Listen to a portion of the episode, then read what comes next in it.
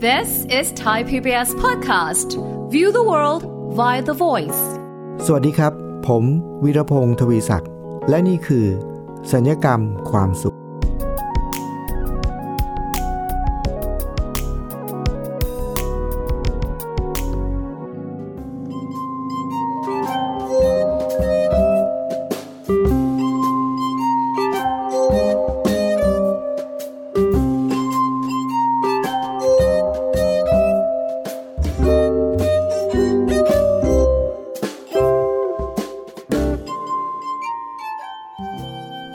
ฟังครับ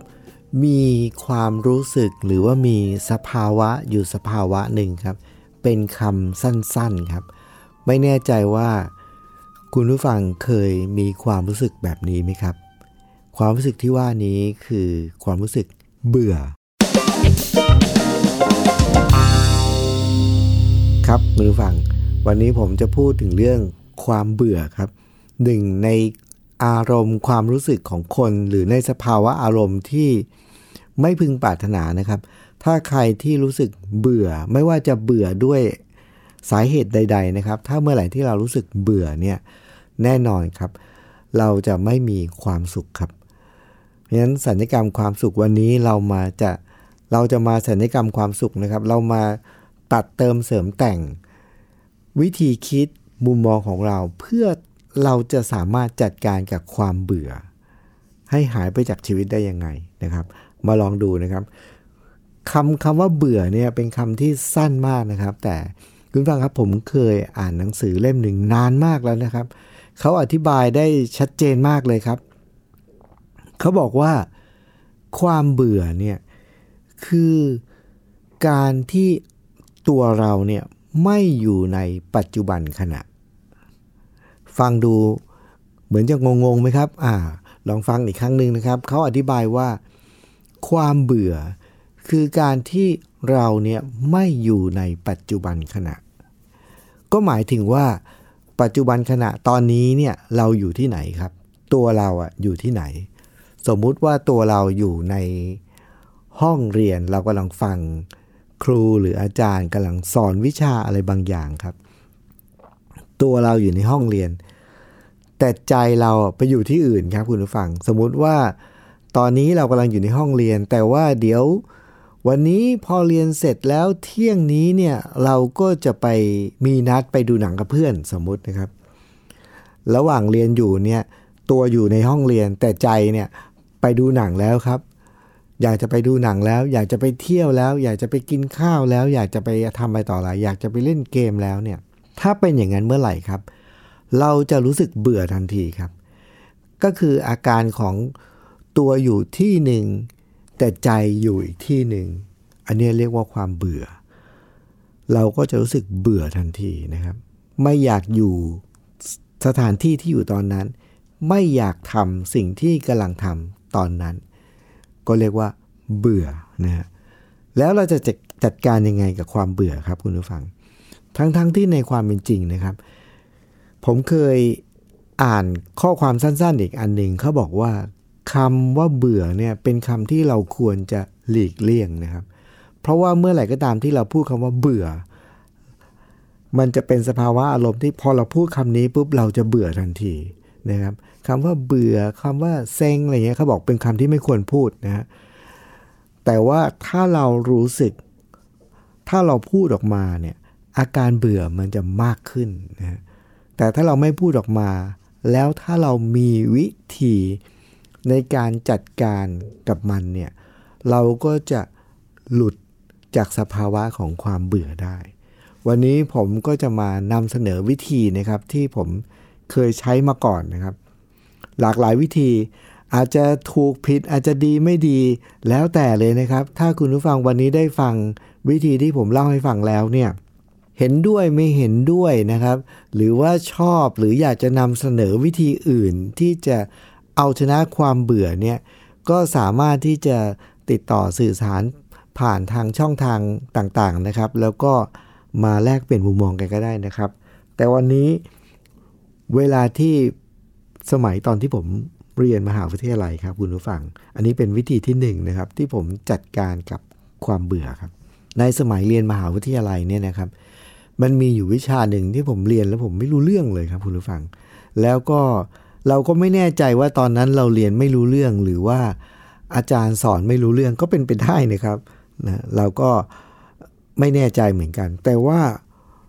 เบื่อมากที่จะต้องนั่งอยู่ในห้องนั้น แล้วก็ฟังสิ่งที่อาจารย์สอนที่เราแบบไม่ชอบไม่ถนัดหรือไม่รู้เรื่อง แต่ว่าณวินาทีนั้นตอนนั้น เราต้องอยู่ในห้องนั้นครับ เพราะว่า ไม่งั้นเขาเช็คชื่อขาดนะครับ แล้วเราก็จะมีผลเสียกับชีวิตเราในภายหลังอะไรเงี้ยเราก็ต้องนั่งทนอยู่ในห้องนั้นนะครับ แบบเบื่อๆเนี่ยนะครับ ตอนนั้นนี่ผมก็อยู่ดีๆ ผมก็นึกสนุกขึ้นมานะครับว่า เราในเมื่อเราจะต้องอยู่ในห้องนี้ แต่เราไม่อยากอยู่ เรารู้สึกเบื่อ เพราะฉะนั้นผมถามตัวเองว่า เราจะยังคงอยู่ในห้องนี้ กับที่ที่เราไม่ชอบกับสิ่งที่เราไม่ชอบ แต่ว่าเราไม่เบื่อทำยังไงนะครับ ผมก็พบวิธีหนึ่งครับคุณผู้ฟัง วิธีที่ผมพบตอนนั้นก็คือ อาจารย์ที่สอนวิชานี้ที่กำลังเรียนอยู่ตอนนั้นเนี่ยนะครับ ท่านเป็นวิทยากรหรือเป็นเป็นครูเป็นอาจารย์ที่สอนเนี่ยเวลาที่พูดเนี่ยเขาจะติดคำพูดคำคำพูดหนึ่งครับเขาติดคำพูดคำว่า นา ก็คือนะนะนะคล้ายๆนะ อะไรอย่างเงี้ยนะแต่เขาพูดนานานาคือทุกประโยคเนี่ยเขาจะต้องจบด้วยคำว่านานานานะครับคือติดคำว่านาตลอดเวลานะผมก็เลยสะกิดเพื่อนข้างๆซึ่งก็กำลังเบื่อเหมือนกันนะฮะซึ่งก็กำลังเบื่อเหมือนกัน บอกว่าเฮ้ยวันนี้นี่นะ เราลองมานั่งระหว่างที่นั่งเรียนเนี่ยเราลองมานับดีกว่าแม้ว่า อาจารย์เนี่ยพูดคำว่านาเนี่ยทั้งหมด กี่ครั้ง อะ เรามาช่วยกันนับนะ หลังจากนั้นเพื่อนก็สะกิดกันต่อๆกันไปนะสองสามคนที่กำลังเบื่อๆทำหน้าเบื่อๆด้วยกันนะเรียนอยู่ด้วยกันเนี่ยนะก็ไม่ต้องวันนั้นไม่ต้องพูดถึงเนื้อหาที่เรียนนะครับคุณผู้ฟัง เพราะว่าถึงแม้จะตั้งใจฟังวันนั้นก็เรียนไม่รู้เรื่องอยู่แล้วเพราะเบื่อใช่ไหมฮะก็เลยอ้าวขอหลุดพ้นออกไปจากสภาวะที่เราเรียกว่าเบื่อไม่ชอบนะอยู่ในที่ที่ไม่ชอบ ทำสิ่งที่ไม่ชอบ แต่ว่าไม่ต้องเบื่อนะมานั่งนับว่าอาจารย์พูดคำว่านาย กี่ครั้ง โอ้โห คุณผู้ฟังครับ ได้ผลมากเลยครับ นับไปเรื่อย นับไปเรื่อย นับนับไปเรื่อย แล้วทุกครั้งที่อาจารย์พูดคำว่านาออกมาเนี่ย เราก็ติ๊กหนึ่งแต้ม ติ๊กหนึ่งแต้มเนี่ย มันเหมือนเล่นเกมครับคุณผู้ฟัง แล้วกลายเป็นว่าสองชั่วโมงนั้น ผ่านไปอย่างรวดเร็ว โดยที่เราหลุดจากสภาวะความเบื่อเลยครับคุณผู้ฟัง กลายเป็นสภาวะของความสนุกนะครับ เรียกได้ว่าทุกครั้งที่อาจารย์พูดคำว่านาเนี่ย เราแทบจะเฮออกมาเลย แต่เราไม่เฮเพราะเฮไม่ได้เราอยู่ในห้องเรียนใช่ไหมครับ เราก็แบบสามสี่คนที่นับกันอยู่เนี่ยแบบตื่นเต้นสนุกสนานกับกับทุกนาของอาจารย์นะครับ อาจารย์หนึ่งนาก็เราก็หนึ่งติ๊กหนึ่งติ๊ก คุณฟังครับ จริง ๆ ผมก็ไม่ไม่อยากจะแนะนำเท่าไหร่นะครับ ว่าไม่อยากจะ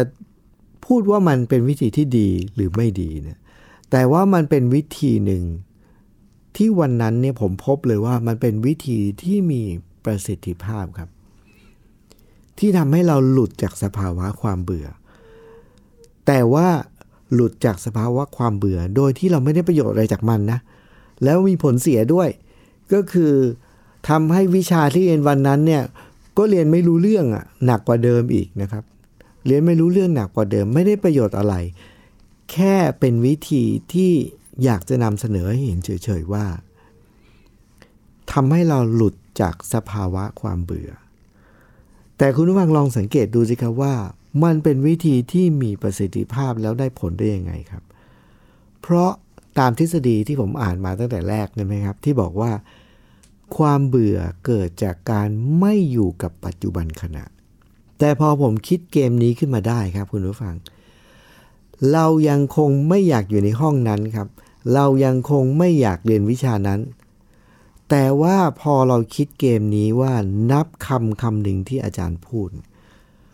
มันเป็นกระบวนการที่ทำให้เราเนี่ยกลับมาอยู่ในปัจจุบันขณะนะฮะแต่เราไม่ต้องพูดถึงประโยชน์ของมันนะครับ แต่ว่ามันทำให้เราเนี่ย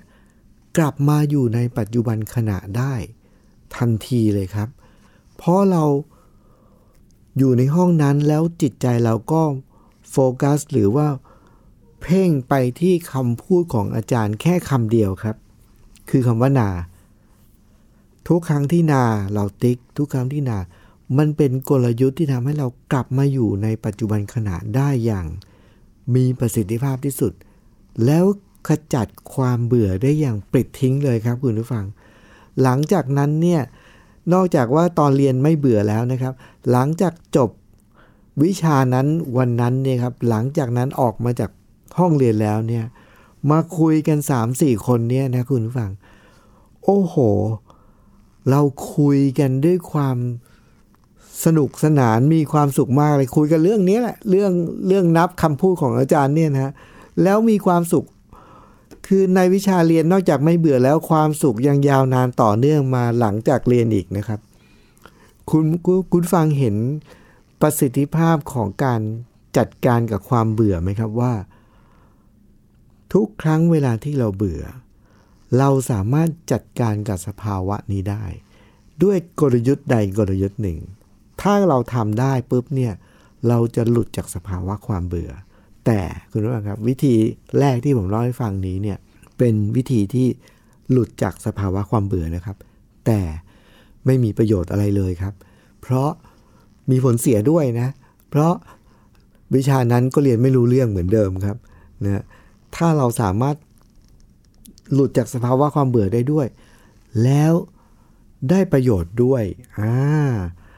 ถ้าเป็นอย่างนั้นได้นี่ได้ประโยชน์ 2 ต่อนะครับ ไม่เบื่อด้วยแล้วได้ประโยชน์ด้วย แต่ว่าวิธีแบบนั้นมีอยู่จริงไหม เดี๋ยวเรามาดูในช่วงที่ 2 นะครับ ช่วงนี้พักฟังเพลงสักครู่ครับ「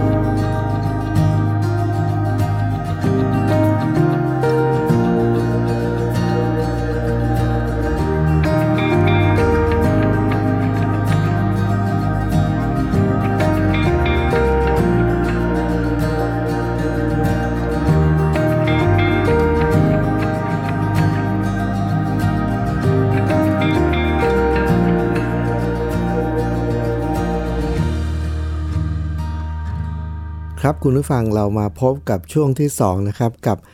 กลยุทธ์ในการจัดการกับสภาวะอารมณ์ของคำสั้นๆนะครับ ที่เรียกว่าเบื่อนะครับเมื่อตอนแรกนี่ผมก็เล่าให้ฟังไปแล้วนะครับโอ้โห เป็นวิธีที่ใช้ได้ผลมากเลยครับ หายเบื่อเลยครับ สนุกมากเลยครับ แต่ว่าไม่ได้ประโยชน์อะไรเลยครับ แต่ว่าไม่เบื่อนะครับ ต่อมาเป็นกลยุทธ์แบบที่2ครับที่ผมใช้ในการจัดการกับสภาวะของความเบื่อครับ เมื่อไม่นานมานี้ครับผมมีโอกาสได้รับเชิญให้ไปเป็นหนึ่งในทีมวิทยากรนะในการอบรมที่มีระยะเวลาแบบยาวนาน แล้วก็หลายรุ่นมากๆนะครับ แล้วในแต่ละรุ่นเนี่ยก็อบรมหลายวัน ผู้เข้าร่วมอบรมนี่หลายร้อยนะครับ แล้วก็ทีมวิทยากรเนี่ยก็มีหลายคนรวมๆแล้วร่วม 10 คนนะครับ เพราะฉะนั้นเวลาที่จบจากการบรรยายเนี่ยทุกครั้งนะฮะ ตอนจบเราก็จะมีการประชุมทีมกัน แล้วก็มาสรุปประเมินผลว่าเป็นยังไงกระบวนการมีใครมีข้อสังเกตอะไรเงี้ยแต่ครั้นี้มีวิทยากรหนึ่งท่านเนี่ยเป็นคนที่มีความรู้เยอะมากเลยครับ แล้วเขาก็มีความรู้เยอะอ่านหนังสือเยอะแม่นทฤษฎีแบบเป๊ะเป๊ะเป๊ะเลยนะครับ มีทฤษฎีเต็มไปหมดนะครับ แล้วก็ชอบอธิบายนะครับเพราะฉะนั้นเวลาที่ สรุปประเมินผลอะไรต่ออะไรเงี้ยเขาก็จะมักที่จะพูดถึงอะไรบางอย่าง แล้วก็นำเสนอทฤษฎีที่เขาไปอ่านมาที่เขาได้ไปเรียนรู้มา แล้วก็เอาทฤษฎีเนี่ยมาเสริม เพื่อที่จะพูดถึงเหตุการณ์ต่าง ๆ นู่นนี่นั่นเนี่ยนะครับคราวนี้ความที่เขาแม่นทฤษฎีแล้วเขารู้จากทฤษฎีเยอะนะก็ไม่ได้เรื่องผิดอะไรน่าจะเป็นเรื่องมีประโยชน์ด้วยนะครับ แต่ธรรมชาติของมนุษย์ทั่วไปนะครับ คุณผู้ฟัง คนอื่นๆ ทีมวิทยากรอื่น ๆ ที่อยู่รวมกันเป็น 10 คนเนี่ยหลังจากจบกิจกรรมอย่างยาวนานหนักหน่วง 3 วันเนี่ยครับพอตกเย็นวันสุดท้ายนี่ทุกคนนี่แบบเหนื่อย แล้วก็หมดพลังแล้วก็อยากพักผ่อนแล้วครับ ก็ไม่อยากฟังเท่าไหร่นะแต่เขาก็จะอธิบายนะฮะและเขาก็จะพูดแล้วเขาก็จะมา เวลาที่เขาแสดงความเห็นอธิบายทฤษฎีเขาจะพูดยาวมาก และเขาก็จะไม่ไม่ค่อยสังเกตว่าคนรอบข้างไม่อยากฟังแล้ว ทุกคนจะออกอาการสีหน้าเบื่อกันหมดแล้วนะฮะเราก็ฟังไปนะ ก็ทนฟังนะอย่างนี้อยู่ในสภาวะเบื่อ ผมก็บอกตัวเองว่า เอ๊เราจะจัดการกับสภาวะเบื่อแบบนี้ยังไง มีบางคนนี่นะครับ ที่อยู่ในทีมเนี่ยที่นั่งฟังอยู่แล้วเขาเบื่อเนี่ยนะครับ วิธีที่เขาใช้เขาเขาก็ทำหน้าตามไม่รู้ไม่เห็น ไม่รู้ไม่ชี้ไปเรื่อยไม่ใส่ใจนะอันนี้ก็เป็นวิธีหนึ่งนะแต่ผมว่าแบบนั้นมันดูก็ไม่ทำสำหรับผมนะ วิธีนั้นมันดูเหมือนกับไม่ไม่ค่อยสุภาพเท่าไหร่นะไม่คนไม่ค่อยชอบ อีกคนหนึ่งเขาใช้วิธีนี้ครับ เพื่อแก้เบื่อครับ เด็กรุ่นใหม่หลายคนก็มีช่วงหนึ่งเด็กรุ่นใหม่หลายคนนี่ก็ ทำแบบนี้กันเยอะนะครับ ก็คือควงปากกาครับ หมุนปากกานะครับหมุนปากกาแบบเด้งไปเด้งมาบนมือตัวเองเนี่ย บางคนนี่เขาหมุนปากกาเก่งมากนะครับ เวลาที่เขาทำเรียนอยู่อะไรเบื่อเบื่อหรืออะไรก็ตามทีเขาก็จะมาหมุนปากกา แล้วบางคนควงเก่งมาก หมุนเด้งไปเด้งมา ไม่รู้ทำยังไงนะ เราก็ทำให้ผมก็ทำไม่เป็นนะครับ ก็มีอยู่คนหนึ่งเขาก็ระหว่างนั้นเขาก็นั่ง ฟังไปด้วยไขว่ห้างไปด้วยทำหน้าเบื่อเบื่อก็หมุนปากกาไปมาหมุนปากกาไปมาเรื่อยๆอย่างเงี้ยก็อาจจะเพลินๆดีนะแต่ว่าพอหมุนปากกาไปมาเนี่ยคุณฟัง หมุนไปสักพักหนึ่ง ถ้าไม่เก่งจริงเนี่ยหมุนไปหมุนมาสองสาครั้งปากกามันจะกระเด็นหลุดออกจากมือนะแล้วหล่นไปบนโต๊ะหล่นไปบนพื้น มันก็จะดังก๊อกแก๊กก๊อกแก๊กก๊อกแก๊กเนี่ยก็คือสร้างความลำคาญให้กับคนอื่นๆด้วย แต่ว่า คนพูดที่พูดยาวๆ แล้วเป็นที่น่าเบื่อของคนอื่นเขาก็ไม่สนใจนะเขาก็ยังพูดต่อไปนะฮะซึ่งวิธีไอหมุนปากกานี้ผมก็ก็ไม่ค่อยชอบนะ เพราะว่ารู้สึกว่ามันไม่ค่อยสุภาพเหมือนกัน แล้วมันก็เป็นรบกวนคนอื่นด้วยนะผมก็เลยถามตัวเองว่า แล้วเราจะทำยังไงดีนะครับ วิธีที่ผมใช้ตอนนั้นก็คือ ถ้าเราเบื่อ เพราะว่าเราเหนื่อยเราไม่อยากฟังทฤษฎี เราเบื่อที่เขาพูดเราไม่อยากฟังแล้วเนี่ย แต่เราไปห้ามเขาก็ไม่ได้เนี่ย ผมก็เลยบอกตัวเองว่า ถ้าอย่างนั้น ผมจะเอาตัวเองมาอยู่ตรงนั้น อยู่ทั้งกายและใจ แล้วก็ถึงแม้จะไม่อยากฟังนะผมก็จะตั้งใจฟังมาก ๆ เลยครับ ตั้งใจฟังทั้งทั้งที่ไม่อยาก แต่ก็ตั้งใจหนักขึ้นไปอีกนะ คุณฟังเชื่อไหมครับว่า มันเป็นเรื่องน่าอัศจรรย์มากเลยครับ เราไม่ได้อยากฟัง แล้วเราไม่ชอบฟังทฤษฎีเยอะๆ อธิบายยืดยาว แต่พอเราตั้งใจฟังครับคุณผู้ฟัง มันทำให้เราได้ยิน สิ่งที่เขาไม่ได้พูดนะก็คือมันทำให้เราเนี่ยเข้าใจคนคนนั้นเนี่ยมากขึ้นนะเข้าใจว่า เกิดอะไรขึ้น เข้าใจว่าทำไมเขาถึงอธิบายเรื่องนั้นทำไมเขาถึงพูดอย่างนั้น แล้วทำไมเขาถึงพูดอย่างยืดยาวนะข้อแรกนะครับ ประโยชน์ที่ได้จากการที่ อยากจะต่อสู้กับความเบื่อ เพราะไม่อยากฟัง ไม่ชอบฟัง ต่อสู้กับมันด้วยการไหนๆก็ไหนๆต้องอยู่ตรงนี้ งั้นฟังอย่างตั้งใจไปเลยนะ มันทำให้เราเข้าใจตัวเขาเนี่ยมากเลยครับ พอเราเข้าใจตัวเขาเนี่ยคุณผู้ฟัง มันทำให้เราเห็นใจเขามากขึ้น แล้วความเบื่อหายไปครับ ความเบื่อหายไป เข้าใจตัวเขาก่อนนะ เห็นใจเขา แล้วยิ่งไปกว่านั้นครับ คุณผู้ฟังประโยชน์ทับทวีคูณกลับมา ตอนที่พอเราตั้งใจฟังอย่างหนักขึ้นเนี่ยบังคับตัวเองให้ฟังอย่างมากขึ้นเนี่ยโดยที่ไม่อยากฟังทั้งที่ไม่อยากฟัง มันทำให้เราเข้าใจเนื้อหาด้วยนะเนื้อหาที่เขาพูดทฤษฎีต่างๆ ที่เขาพูดเนี่ยแท้ที่จริงแล้วทฤษฎีทุกทฤษฎีครับ คนฟังอาจจะอธิ คนอธิบายคนพูดอาจจะพูดอย่างยืดยาว หรืออาจจะอธิบายได้ไม่ชัดเจนอะไรก็ตามที แต่พอเราตั้งใจฟังแบบเพิ่มความตั้งใจเข้าไปมาก ๆ เนี่ยครับมันทำให้เราในที่สุดเราก็เข้าใจทฤษฎีนั้นไปด้วย แล้วพอเราเข้าใจทฤษฎีนั้นเนี่ยคุณผู้ฟังคนที่ได้ประโยชน์คนแรกคือตัวเราเลยครับ คือตัวเรา แล้ว หลังจากนั้นเขาฟังเรื่องดีๆเกิดเพิ่มขึ้นอีกครับ คือผู้ฟังคนอื่นที่อยู่ในที่ประชุมเดียวกันเนี่ยครับทำสีหน้าเบื่อแล้วไม่อยากฟังแล้วมีอาการต่อต้านสารพัดเนี่ยยิ่งไม่ยิ่งไม่มีทางเข้าใจนะแต่ว่าพอเราตั้งใจฟัง พอเราเข้าใจปุ๊บเนี่ยครับคุณผู้ฟัง มันทำให้พอในที่สุดหลังจากเวลาผ่านไปอย่างยาวนานเนี่ย ในที่สุดเขาก็จบครับ แต่พอเขาจบแล้วเราซึ่งตั้งใจฟังอย่างเต็มที่เข้าใจเขาแล้ว แล้วเข้าใจสิ่งที่เขาพูดแล้ว ผมก็เลยมีความรู้สึกว่า ทฤษฎีนั้นเนี่ยมีประโยชน์ กับคุดกับทุกคน ผมก็เลยทำหน้าที่สรุปใจความสำคัญ แล้วก็พูดถึงทฤษฎีนั้นอย่างย่อๆ มาก ๆ เลยอีกครั้งหนึ่ง แต่ว่าอธิบายด้วยภาษาธรรมดาที่คนทั่วไปเข้าใจง่ายขึ้นเนี่ยคุณผู้ฟังครับทำให้เกิดประโยชน์มาก เพราะคนที่ไม่สามารถที่จะก้าวข้ามความเบื่อของตัวเอง แล้วก็เลยไม่ได้ฟังเขา ก็เลยไม่ได้ยิน ก็เลยไม่ได้เข้าใจ แล้วก็เลยไม่ได้ประโยชน์อะไรจากทฤษฎีนั้นเลยครับ แต่พอได้ฟังเรา ผมพูดสรุป อย่างย่อๆ สั้นๆ แล้วก็ด้วยวิธีอธิบายอย่างง่ายๆเนี่ยทำให้พวกเขาเนี่ยได้ประโยชน์จากทฤษฎีนั้นไปเลยครับทำให้วันนั้นเนี่ยคุณผู้ฟังครับ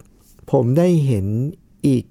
กระบวนการหนึ่งที่เราสามารถเอาชนะความเบื่อได้ แต่คราวนี้เนี่ยไม่เหมือนวิธีแรกนะ ที่ผมเล่าให้ฟังในช่วงแรก ก็คือทำให้เราหายเบื่ออย่างรวดเร็วมาก แล้วสนุกด้วยนะ แต่เราไม่ได้ประโยชน์เลยนะคือไปนับคำของอาจารย์นะนับคำพูดของอาจารย์ หายเบื่อสนุกแต่ไม่ได้ประโยชน์ครับ แต่วิธีที่สองเนี่ยครับคุณผู้ฟัง หายเบื่อเนี่ยอาจจะไม่สนุกนะแต่ว่าหายเบื่อ แล้วได้ประโยชน์คือทำให้เราเข้าใจ สิ่งที่เขาต้องการพูด เข้าใจผู้พูด เข้าใจที่มาที่ไปของเขา และประโยชน์มากกว่านั้นก็คือ พอเราเข้าใจสิ่งที่เขาพูด ทฤษฎีที่เขาพูด เรายังสามารถเอามาย่อยแล้วมาช่วยทำให้คนอื่นๆเนี่ยเข้าใจทฤษฎีนี้ไปด้วย วิธีที่สองนะครับคุณผู้ฟัง มันน่าอัศจรรย์มากคือ หายเบื่อ และ มีประโยชน์ด้วย คุณผู้ฟังล่ะครับ เคยเจอสภาวะอะไรบางอย่างที่บอกกับตัวเองว่า เบื่อไหมนะแล้วคุณผู้ฟังเจอสภาวะอย่างนั้นแล้วเผชิญหน้ากับความเบื่อนั้นยังไงนะถ้ามีโอกาสนะครับคุณผู้ฟังอยากจะเชิญชวนคุณผู้ฟังเนี่ย ติดต่อสื่อสารกันไม่ว่าผ่านทางไหนนะครับ ทางโซเชียลมีเดียหรือทางข้อความอะไรก็ตามทีเนี่ยมาแลกเปลี่ยนมุมมองกัน ผมคิดว่ามีวิธีหลากหลายนะครับที่เราจะจัดการกับความเบื่อไม่จำกัดนะครับแล้วผมเชื่อว่าแต่ละท่านก็จะมีแง่คิดมุมมอง และมีวิธีการที่น่าสนใจไม่แพ้กันนะครับ ถ้ามีโอกาสเราอาจจะมาพูดคุยแบ่งปันกัน น่าจะเกิดประโยชน์มากขึ้นเรื่อยๆนะครับ วันนี้ รายการสัญกรรมความสุขผมวิรพงศ์ทวิศักดิ์ต้องขอลาไปก่อนนะครับ และพบกันใหม่ในตอนหน้าครับ สวัสดีครับ ติดตามรายการทางเว็บไซต์และแอปพลิเคชันของไทย PBS Podcast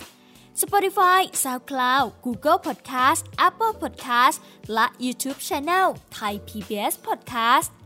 Thai PBS Podcast. View the world via the voice.